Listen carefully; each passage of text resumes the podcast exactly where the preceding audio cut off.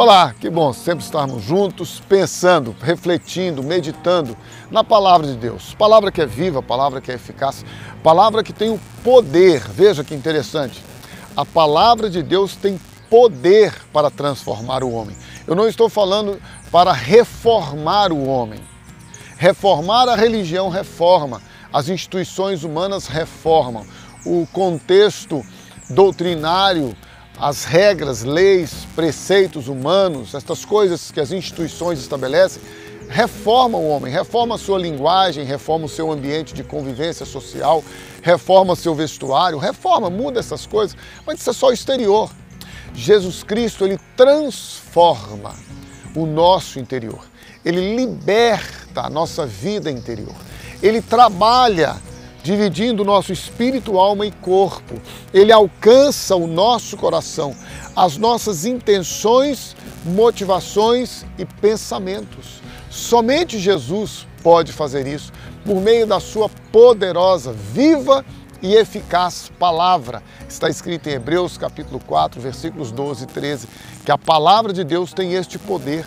Em João 8, 32, Jesus também declarou que a verdade, a palavra de Deus, que é a verdade, tem o poder de nos libertar.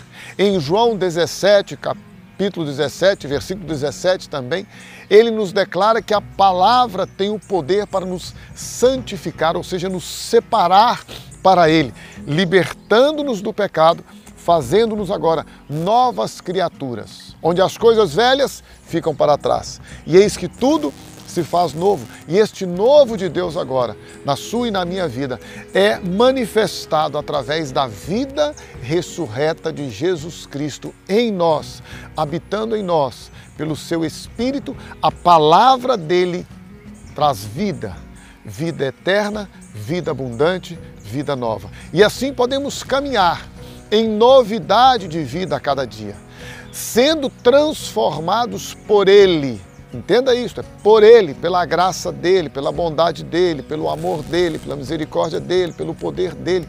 Tudo é Ele, Deus, através de Jesus Cristo, que é o Verbo, que é a palavra, pela revelação do Espírito Santo em nós, Ele fazendo todas as coisas. Por isso, a Bíblia diz em Gálatas 2,20: Já não sou mais eu quem vive, mas Cristo vive em mim.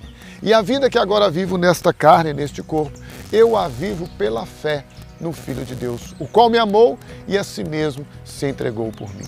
Por isso, se você deseja esta vida eterna, esta vida abundante, entrega tua vida a Ele. Confia nele, o mais Ele o fará.